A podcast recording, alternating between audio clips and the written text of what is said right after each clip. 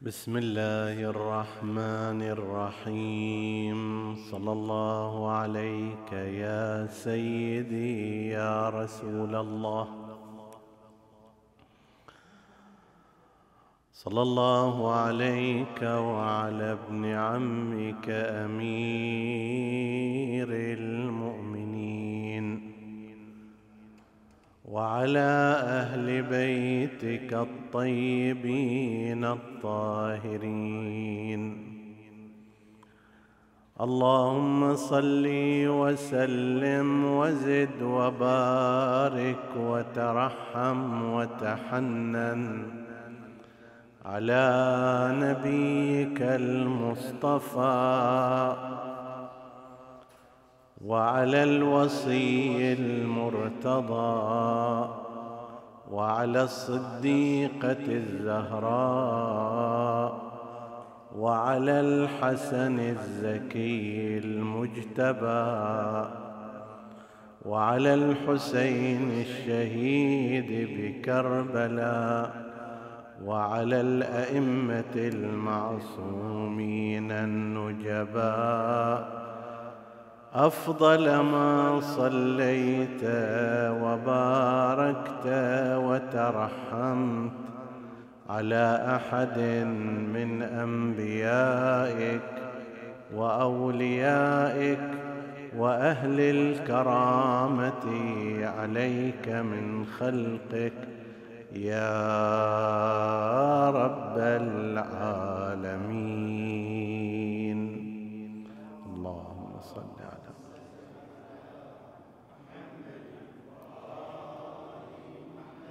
اللهم صل على محمد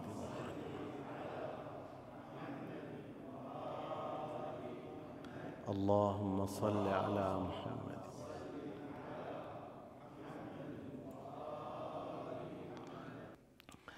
نتبرك هذه الليلة بذكر بعض الأحاديث التي عرف فيها المجتبى عترة المصطفى صلوات الله وسلامه عليهم، حيث كان لهذا الإمام الكريم دور مهم في التعريف بالعترة وفي تأصيل العلاقة بها.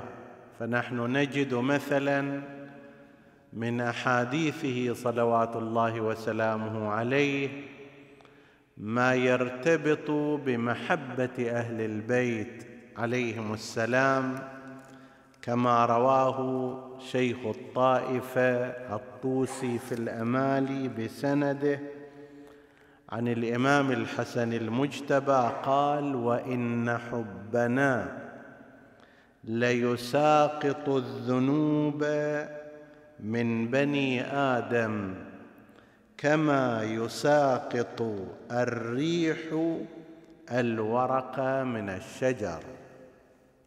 كيف أن الرياح تساقط الورق من الأشجار، كذلك حب آل محمد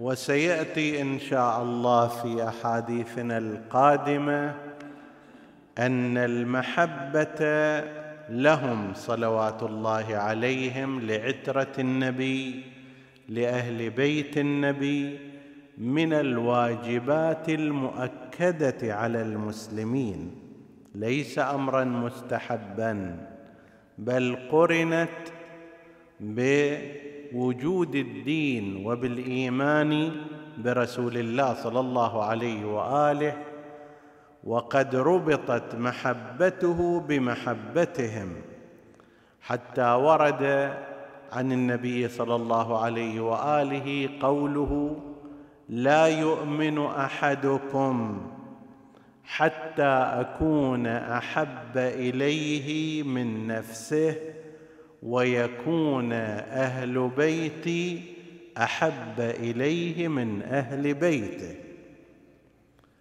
سيأتي إن شاء الله في أحاديث قادمة هذا الموضوع، ولكن من جملة ما يشار إليه يشار إلى كلام الإمام الحسن المجتبى في هذا الجانب وأثر هذه المحبة لأهل البيت. لها آثار متعددة في نورانية القلب، في الاهتداء إلى الطريق، في أن المرء مع من أحب. إذا أحببت محمداً وآل محمد كنت بتوفيق الله معهم، كما ورد في روايات كثيرة. أضف إلى ذلك هذا الحب وهذه المحبة لها ترجمة، بل ترجمات، من ترجماتها اتباعهم، لأنه لا يعقل أن تحب شخصاً ثم تصير إلى مخالفة أوامره. يأمرك بالاتجاه يميناً فتخالفه إلى الذهاب إلى جهة الشمال، كيف يكون حبك هذا صادقاً؟ قال أحد الشعراء في شعر له أنه إن كنت تصدق في محبتك فلا بد أن تطيع ربك، تطيع نبيك، إن المحب لمن يحب مطيع، تعصي الإله وأنت تظهر حبه، هذا لعمري في الفعال بديع، لو كان حبك صادقا لأطعته، إن المحب لمن يحب مطيع. أنت تحب الله، إذا توخى ما يطلبه منك واعمله، وتجنب ما ينهاك عنه، بهكذا يكون حبك صادقا. تحب رسول الله صلى الله عليه وآله، إذن انظر ماذا كان يعمل فاعمله، وانظر ما كان يجتنب فاجتنبه. فهذه من مظاهر محبة رسول الله ومحبة أهل البيت عليهم السلام. وأيضا من مظاهر محبة النبي، بل محبة أهل بيت النبي، هو الإكثار من الصلاة عليه وعليهم.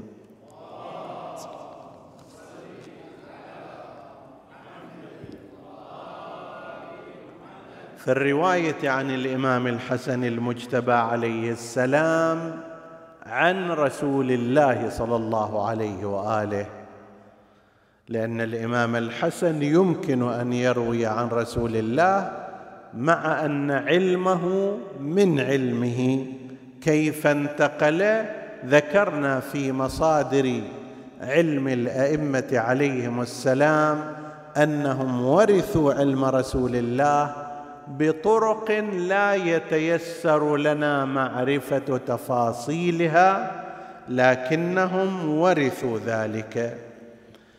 فالإمام الحسن المجتبى يروي عن جده رسول الله هذه الرواية: من قال صلى الله على محمد ولم يصل على آله لم يجد ريح الجنة.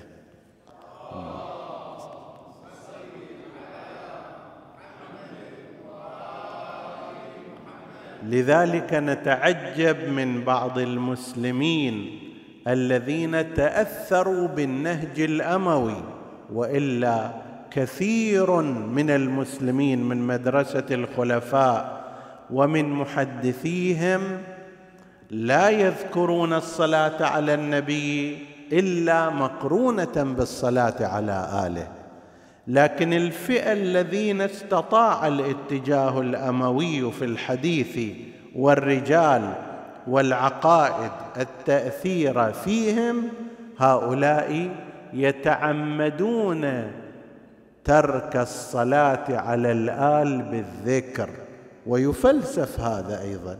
لقد قاله عبد الله بن الزبير: لماذا يتركون حتى الصلاة على النبي لو اضطروا إلى ذلك. ترك الصلاة مدة من الزمان على رسول الله على النبي فضلا عن الآل. فقيل له في ذلك إنه هذا الأمر ما صنعه أحد. قال بلى إن له أهيل سوء إذا ذكر أتلعوا رؤوسهم، طولوا رقابهم، يعني هذا جدنا، فإحنا نكاية بهم نترك الصلاة حتى على النبي.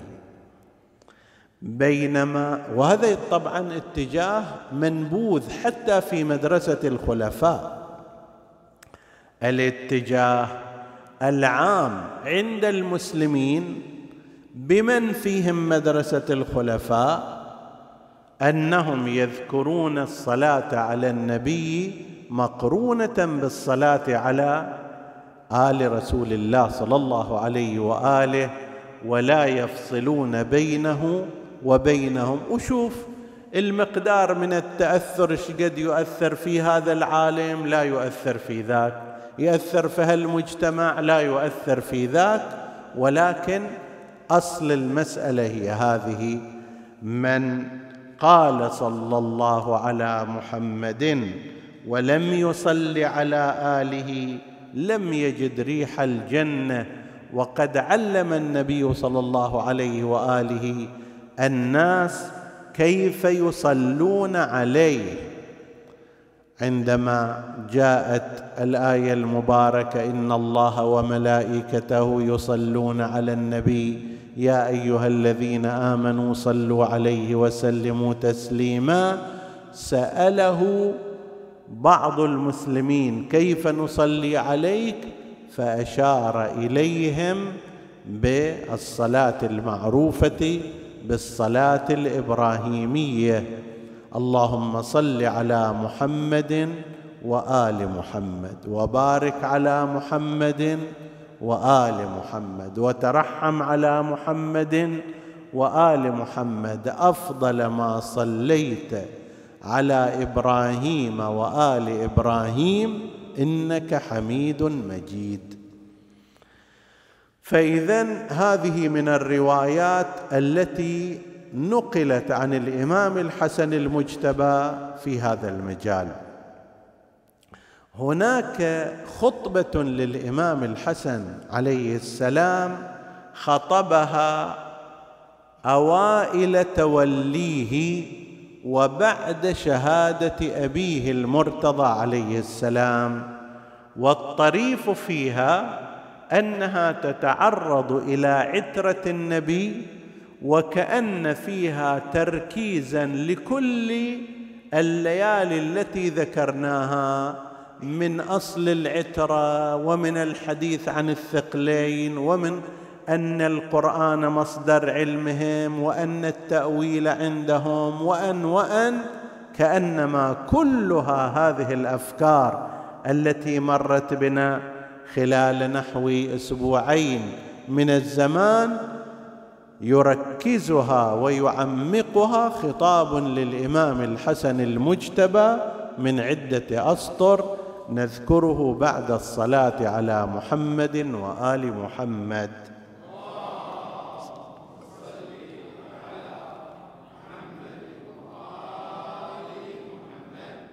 عن الله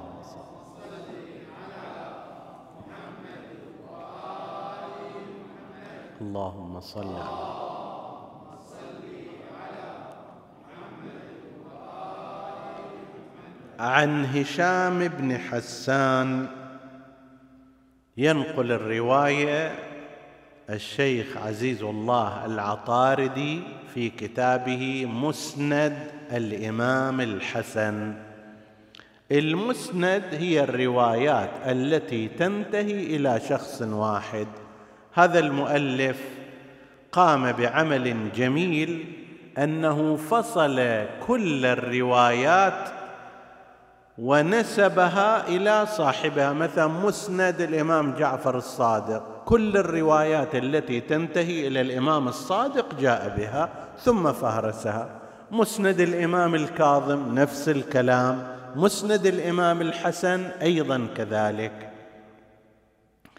قال: سمعت أبا الحسن أبا محمد الحسن بن علي عليهما السلام يخطب الناس بعد البيعة له بالأمر أوائل خلافته الظاهرية، فقال: نحن حزب الله الغالبون وعترة رسوله الأقربون وأهل بيته الطيبون الطاهرون، وأحد الثقلين اللذين خلفهما رسول الله صلى الله عليه وآله في أمته.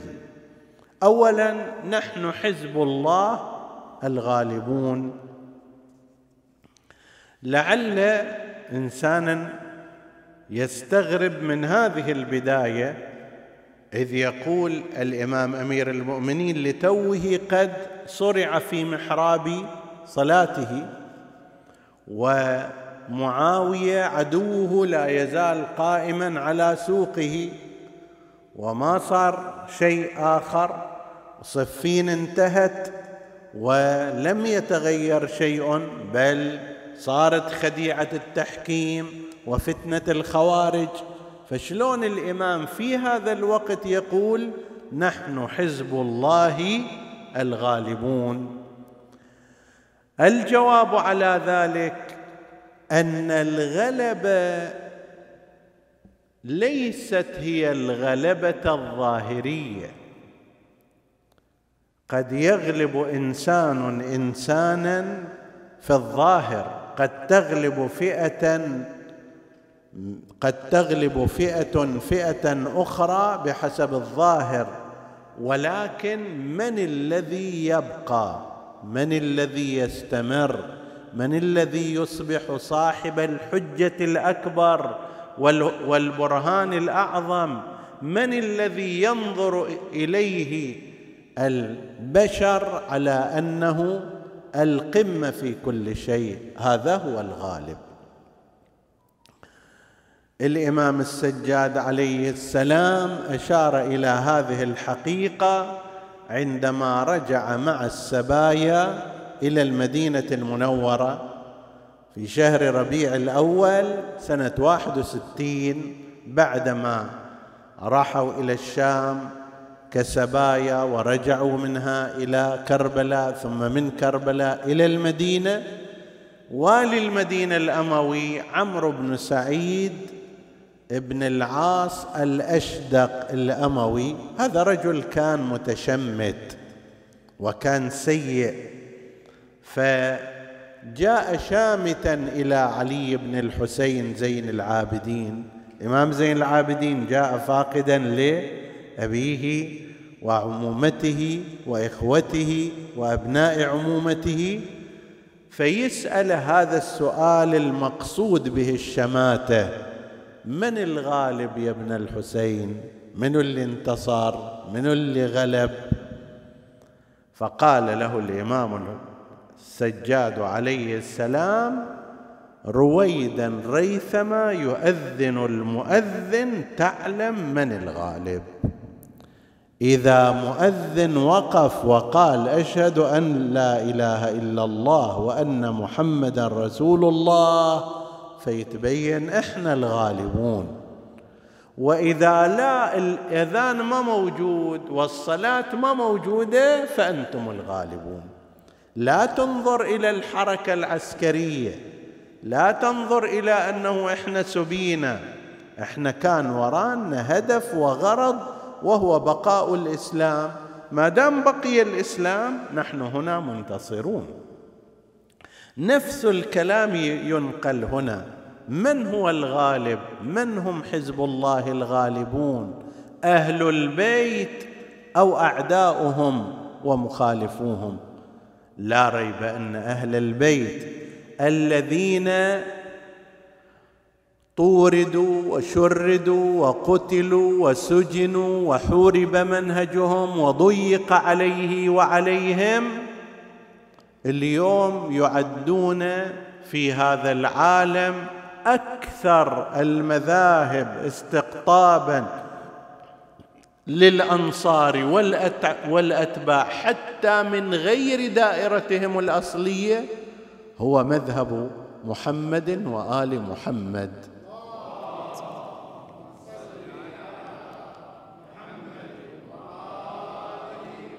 مع كل ما مورس تجاهه من تشويه ومن تدليس ومن دعايات ومن إعلام مضلل، إلا أن حجته بقيت هي الغالبة، وبرهان هذا المنهج هو الظافر دائما.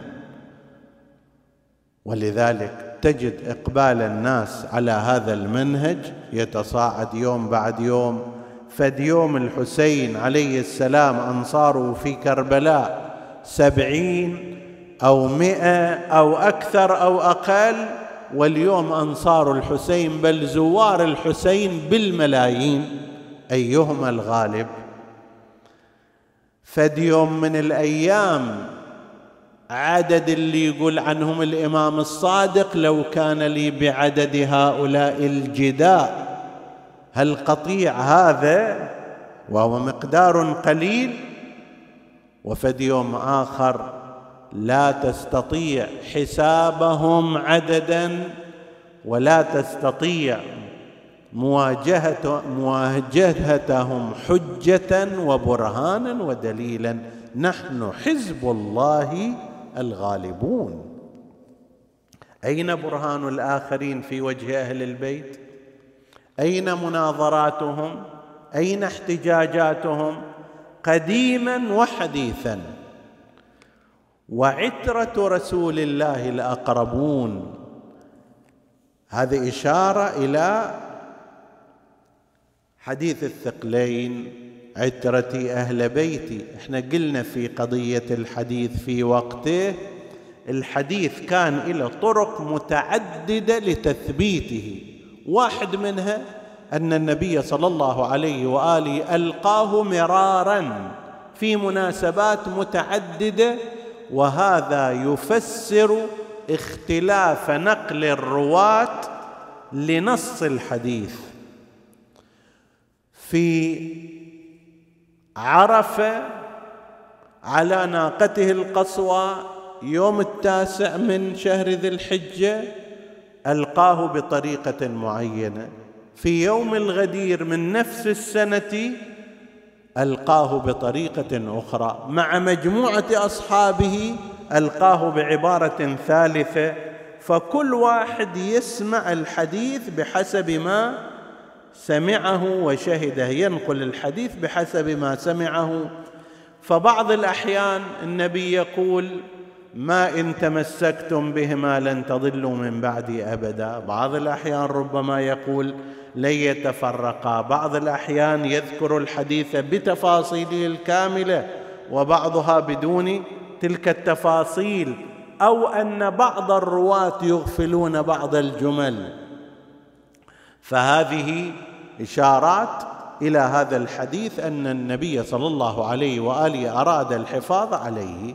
أي طريقة أخرى كانت التساؤل عن تفاصيل هذا الحديث، مثل أن جابر بن عبد الله الأنصاري أو غيره يسأل: من هو المقصود بعترتي أهل بيتي؟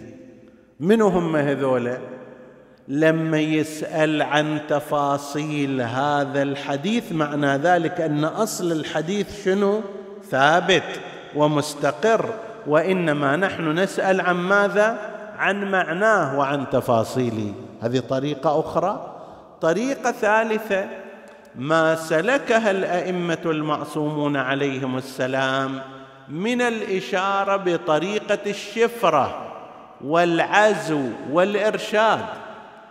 يعني الإمام قد ما يجيب كل الحديث، يقول: نحن عترته المقربون ونحن أحد الثقلين. يتبين أكو هناك حديث اسمه حديث الثقلين وذكرت فيه هذه العبارة، وذكر فيه أيضا موضوع العترة، فكأنما الإمام هنا يشير إلى ذلك المعنى. راجع ذلك الحديث هنا لما يقول وعترته، العترة رسوله الأقربون وأهل بيته الطيبون الطاهرون، هم العترة جاء باسمها وهم أهل البيت جاء بهذه اللفظة تماما كما هي في حديث الثقلين، وعترتي أهل بيتي.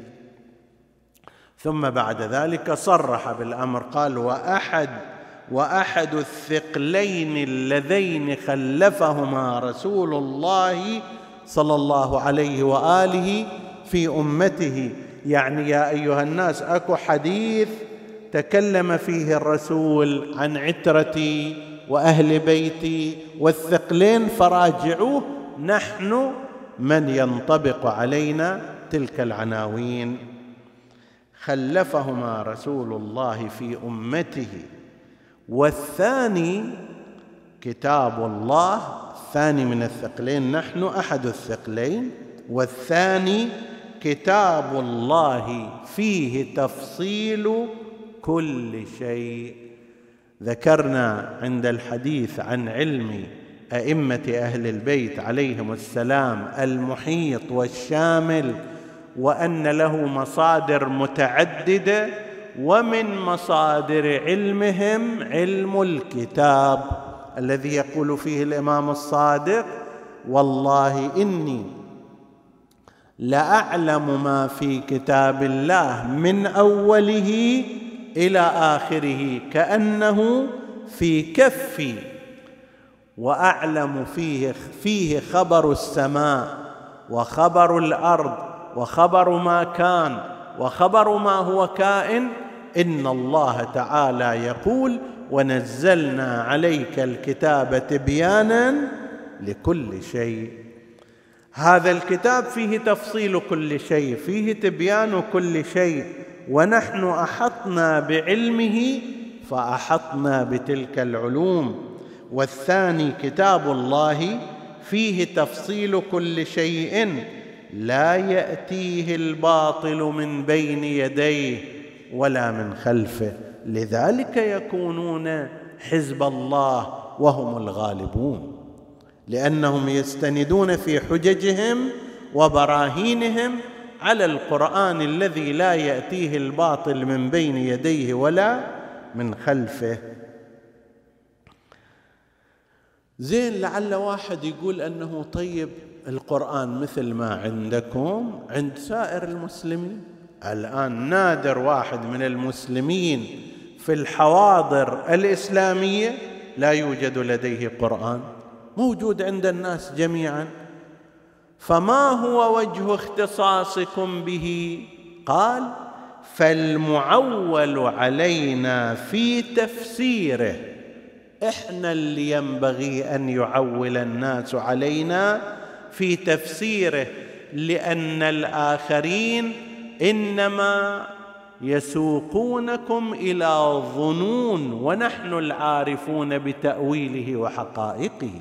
صحيح الكتاب موجود، ولكن لو سألت أي إنسان غير أهل البيت عليهم السلام، لو سألت أي إنسان غير أهل البيت هذا الكتاب فيه تبيان كل شيء، تفصيل كل شيء، هل أنت عالم بكل شيء؟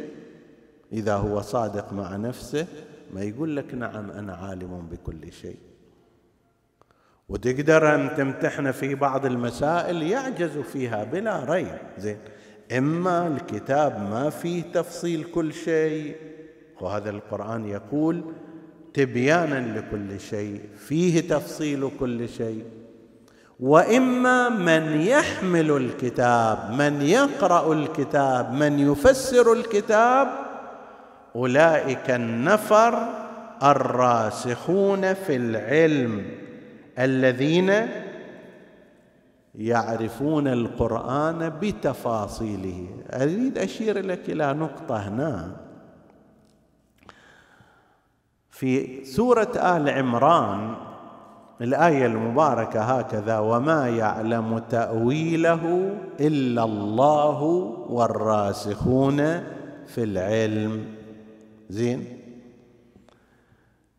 على أثر أن من كان يهتم فوق اللزوم بقضية التجويد كان من أتباع مدرسة الخلفاء.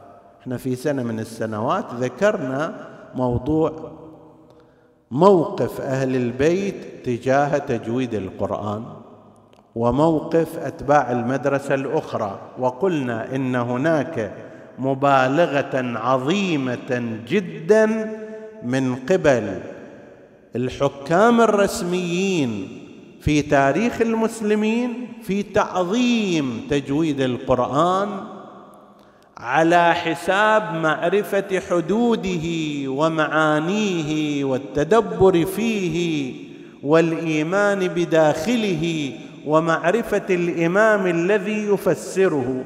انشغل المسلمون بحروف القرآن وبتشكيلات القرآن وبمخارج اللسان عن القرآن في معانيه، وهذا مو كان عفوها. تكلمنا في وقته كيف كان، ونقلنا في وقته أيضا انتقاد المعصومين لهذه الحالة المبالغ فيها والمتجاوزة للحد. وين يظهر الأثر؟ يظهر الأثر هنا. مثلا إذا مثل ما أتباع مدرسة الخلفاء يضعون التشكيل في تجويد القرآن، أماكن الوقف وأماكن الوصل، لما يوصل هنا يقول شنو؟ وما يعلم تأويله إلا الله. وقف هنا، حرف جيم أو حرف قلا، زين، يعني الوقف أولى، أو أن التوقف هنا جيد. ما بعده سيكون شنو؟ جملة جديدة. والراسخون في العلم يقولون كل من عند ربنا. أما على القراءة السليمة عند أهل البيت: وما يعلم تأويله إلا الله والراسخون في العلم. الله سبحانه وتعالى عالم بتأويله لأنه منزله. الراسخون في العلم رسول الله وأهل بيته لأن الله علمهم عبر رسوله التأويل. إذا واحد يقرأ بالنهج الأول، لا، الراسخون في العلم لا يعلمون تأويل القرآن، وإنما يقولوا إحنا آمنا بالكل والجميع، المحكم والمتشابه. طيب، تقول لهم هذا ما يختص بالراسخين في العلم. أي إنسان مسلم مهما كانت درجة فهمه للقرآن، ما دام يعتقد أن هذا نازل من الله، يقول كل آمنا به. كل ما في القرآن نعتقد بأنه نزل من عند الله فنحن نؤمن به. محكم، متشابه، نفهم معناه، لا نفهم معناه، نربطه بسائر الآيات، لا نربطه بسائر الآيات، نؤمن به. هذا القرآن وهذا كل من عند ربنا، نؤمن به. هذا أي إنسان ما يحتاج إلى رسوخ في العلم، يحتاج إلى فقط درجة من درجات الإيمان، مو أكثر من هذا. لكن التأويل يحتاج إلى مرتبة عالية من العلم، والتأويل لا يحصل إلا من عند الله ومن عند رسول الله، وهذا منحصر بعد النبي في آل محمد.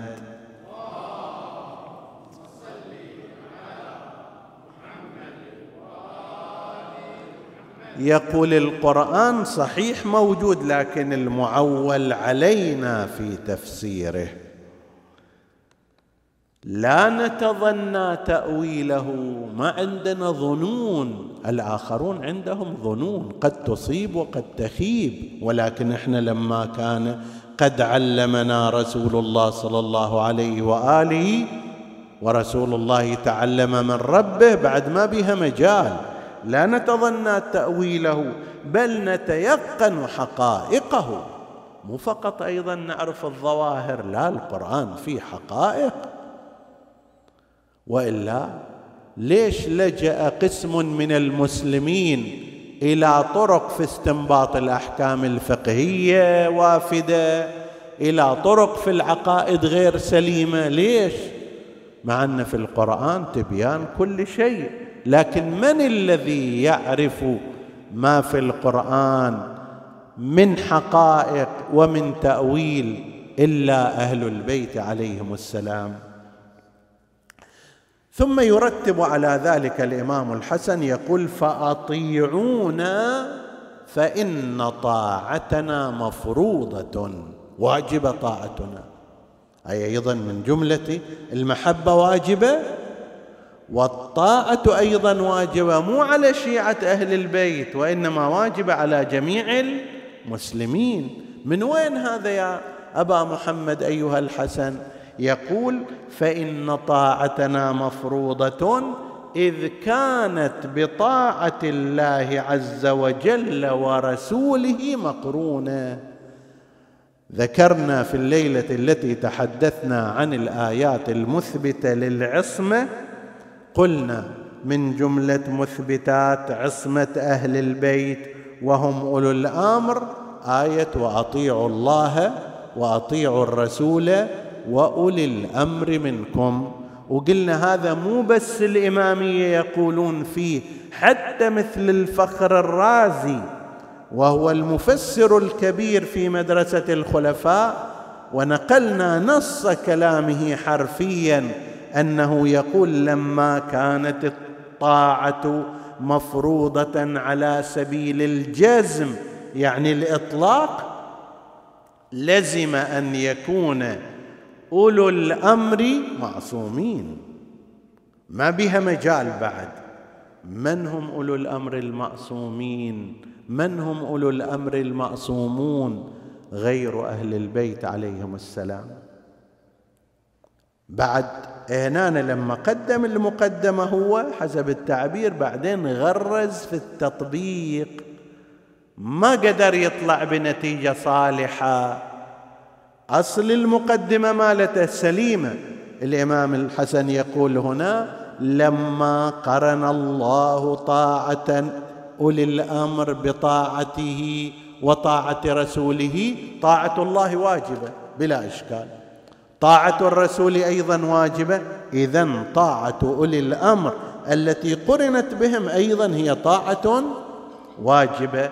وقد ثبت أن أولي الأمر لا بد أن يكونوا معصومين، فطاعة أهل البيت عليهم السلام وهم المعصومون هي أيضا واجبة.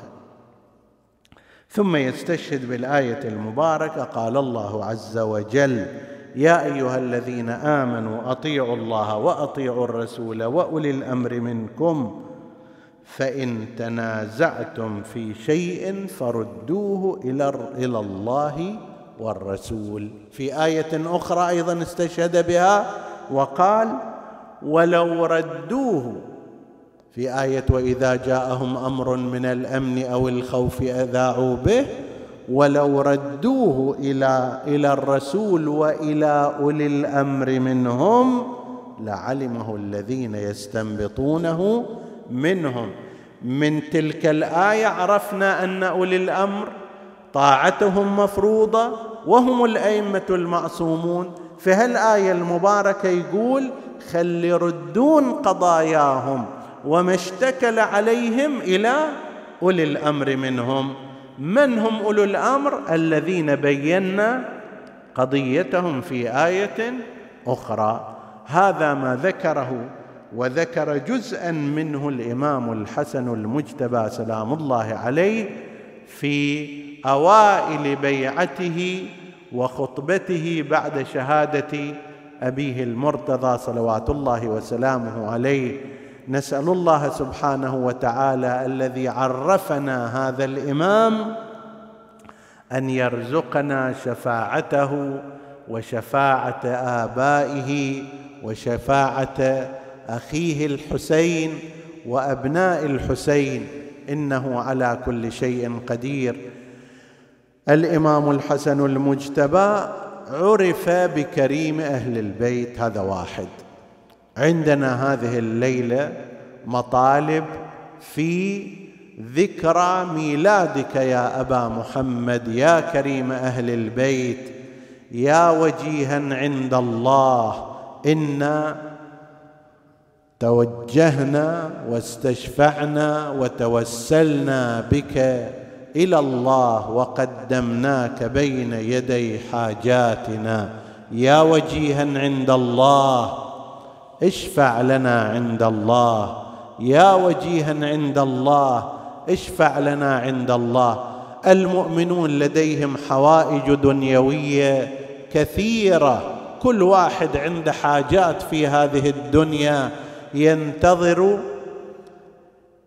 تنجزها وقضاءها. فكن يا أبا محمد أيها الكريم، يا ابن الكرام ويا أخ الكريم، كن شفيعا لهم في قضاء حوائجهم الدنيوية. والأمر الآخر الأهم أنك سيد الجنة وهم يطلبونها. الآن لو كان شخص مالكا لشيء، سيدا في شيء، سيد القصر، سيد البستان، وجاء شخص وقال له أنت سيد هذا المكان، أوامرك نافذة فيه وأنا أريد أن أدخل إليه، وكان ذلك السيد أيضا كريما، ما تراه صانعا. الإمام الحسن المجتبى سيد شباب أهل الجنة، الجنة التي فيها نخبة البشر من أول الخلق إلى آخر القيامة. نخبة البشر، صفوة البشر، هم الذين يأتون إلى الجنة. سيد هؤلاء، رئيس هؤلاء، استثني مثل رسول الله ومثل أمير المؤمنين عليهم السلام، ثم بعد ذلك أي واحد من البشر الذين يدخلون الجنة وهم صفوة الإنسانية، لهم سيدان، لهم رئيسان، الحسن والحسين، سبطة النبي محمد.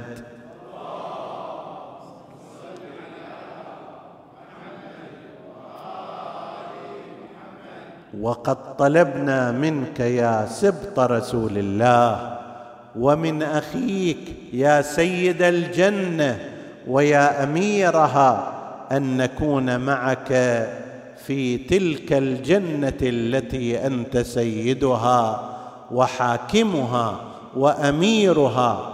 طلبنا منك ذلك لنا ولآبائنا ولأمهاتنا ولأرحامنا ولمن يسمع من المؤمنين ولعامة المؤمنين المرحومين، أن يكونوا هؤلاء الذين والوكم وحزنوا لحزنكم كما فرحوا لفرحكم. هذه الليلة تجد الناس حتى الصغير منهم، الطفل، تراه فرحا مبتهجا لأنه قد ولد الإمام الحسن المجتبى قبل 1400 سنة وأكثر، فهو يفرح في هذا اليوم. يحزنون لحزننا ويفرحون لفرحنا. هؤلاء جميعا يطلبون منك ونحن نطلب منك يا سيدنا يا ابن الزهراء يا سبط رسول الله أن تشفع لهم في دخول الجنة، وأنت بإذن الله فاعل ذلك. كلنا على قناعة وثقة بهذا الأمر، وأن الإمام عليه السلام لا يصنع إلا ما هو مرجو منه، فإنه كريم من أهل الكرام. إمامنا في هذه الليلة نحتفي به ونفرح كما فرح بيت الزهراء، كما فرح أمير المؤمنين، كما فرح رسول الله، كما فرحت فاطمة الزهراء عليها السلام. هؤلاء بل كما يفرح كل العترة بهذه المناسبة العطرة. وننشد في ذلك بعض أبيات المدح في استقبال هذه المناسبة بعد الصلاة عليه وعلى آبائه وأخيه وأبناء أخيه.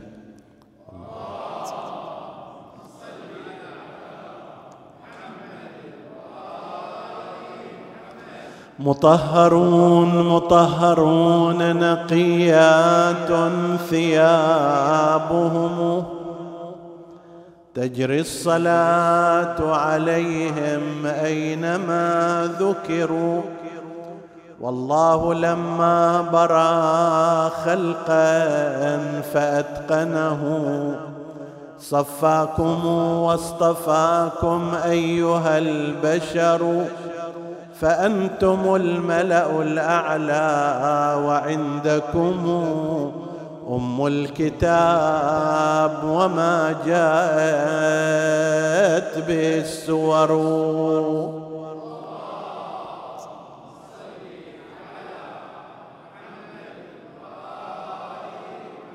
يا آل بيت رسول الله حبكم فرض واجب، يعني فرض من الله في القرآن أنزله، كفاكم من عظيم الشأن أنكم من لم يصلي عليكم لا صلاة له.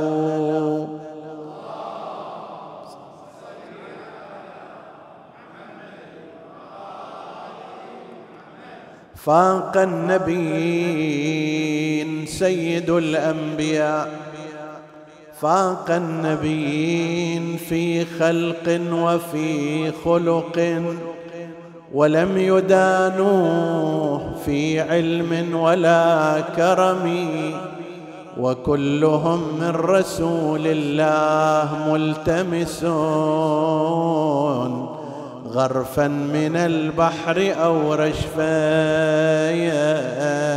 من الديم.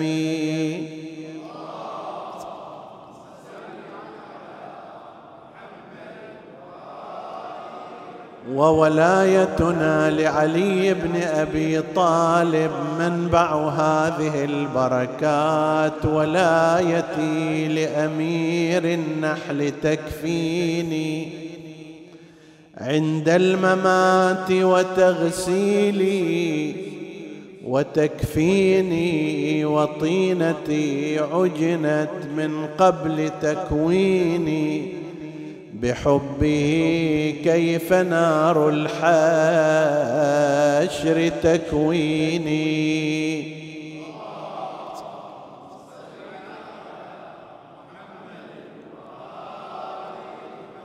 وأما صاحب الليلة الإمام الحسن المجتبى للزكي بن فاطم سبط طه مكرمات أعيا الورى إحصاها، فلتقصر عن مدحه شعراها حسن سبط أحمد مجتباها، قد حوى كل ما حويت أنبياها.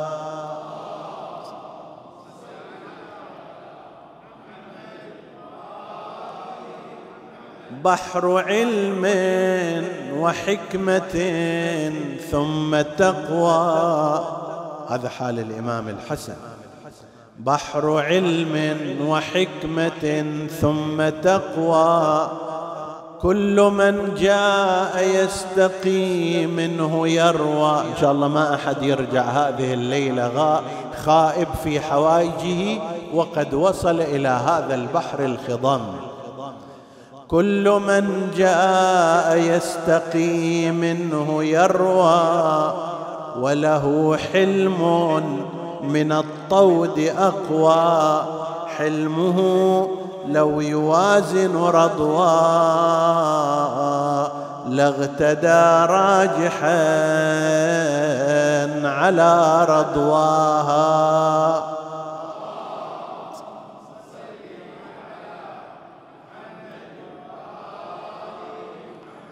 فهو لولا من نوره بان سلك، ما زهى الكون لا ولا دار فلك، وهو نور الأنوار ما فيه شك، وهو اللؤلؤ الذي كان مذكورا بآي القرآن يا من تلاها.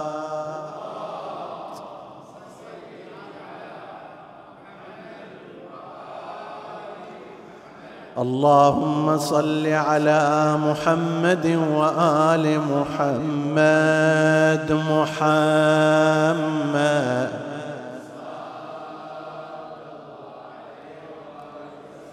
اللهم صل على محمد البشير النذير والسراج المنير والطهر الطاهر والدر الفاخر المحمود الأحمد أبي القاسم المصطفى محمد.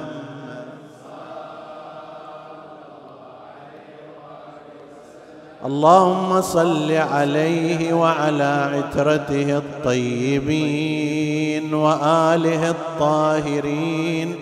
قال أرباب الخبر والأثر لما أن أراد الله إظهار نور وليه المكرم والإمام الأعظم سبطي رسول الله صال، حملت به أمه حملا خفيفا مباركا ميمونا، وكانت ترى في حملها به الآيات الباهرات والمعجزات الظاهرات كرامة لابن النبي المصطفى، حتى إذا أتمت أيامها واكتملت عدة شهورها في مثل هذا الشهر المكرم وذلك اليوم المعظم نصف شهر رمضان، تشهد فاطمة تنزل ملائكة الرحمة من السماء بينما هي كذلك لا تحس لما ترى بألم ولا وجع، وإذا بها قد وضعت بالحسن أفضل الصلاة.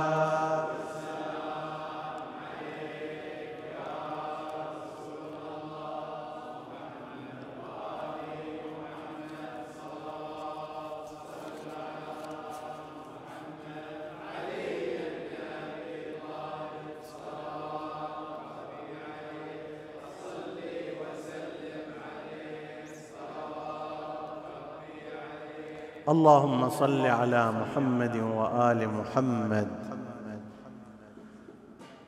كما محمد وآله أهل لذلك، وبلغهم منا تحية كثيرة وسلاما. اللهم صل على محمد وآل محمد عدد خلقك وزنة خلقك وملء خلقك. اللهم صل على محمد وآل محمد حتى يرضى، واقض اللهم بهم حوائجنا، واكشف بهم غمومنا وهمومنا وكروبنا. اللهم فرج عنا وعن إخواننا المؤمنين فرجا عاجلا قريبا كلمح البصر يا أرحم الراحمين. اللهم اقض حوائجنا وحوائج المحتاجين، يسر اللهم أمورنا وأمور المسلمين. اللهم لا تفرق بيننا وبين محمد وآل محمد طرفة عين أبدا.